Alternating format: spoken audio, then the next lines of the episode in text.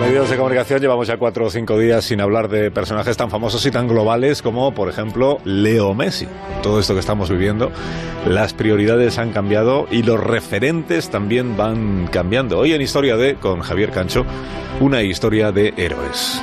Muhammad Ali, one of my great heroes, had a great line in the 70s when he was asked, How many sit ups do you do? Es la voz de Arnold Schwarzenegger explicando cómo una vez le preguntaron a Mohamed Ali cuántos abdominales hacía. Y él respondió, yo no cuento los abdominales, yo solo empiezo a contar cuando empieza a doler. Cuando empieza a doler, ahí es cuando empiezo a contar porque ahí es cuando realmente cuenta. Esto es lo que te hace un campeón. Mohamed Ali fue un campeón, pero ¿quién fue realmente Mohamed Ali?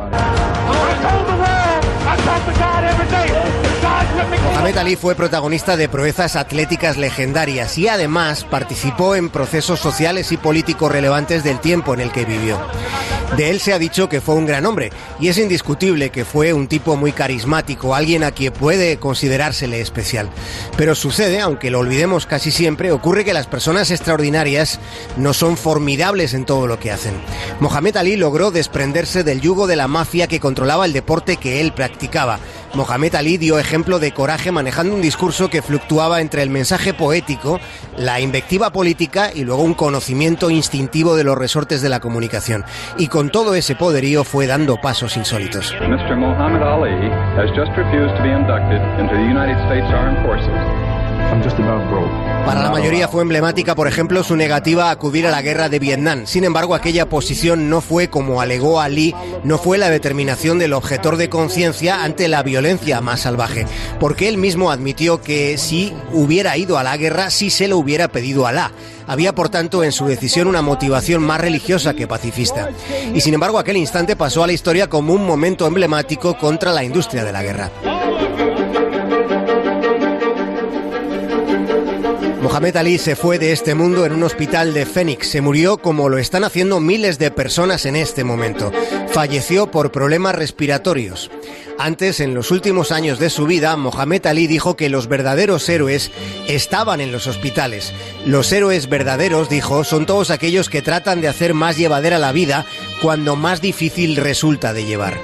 Es posible que el tiempo que estamos viviendo nos deje enseñanzas que tal vez esta vez no olvidemos tan rápido.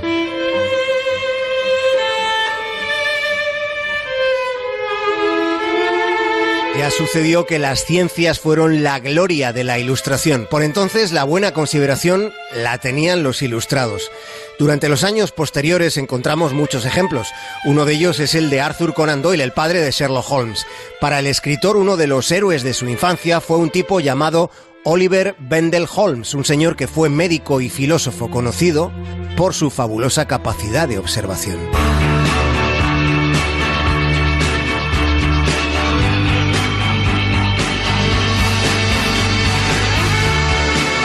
Cuenta David Bowie en esta canción que desearía que pudieras nadar como los delfines, como nadan los delfines. Podemos ser héroes solo por un día, dice.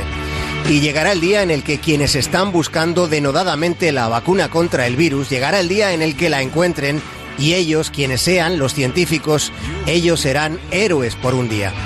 Para que después, el resto de los días, vuelvan a ser héroes los de siempre.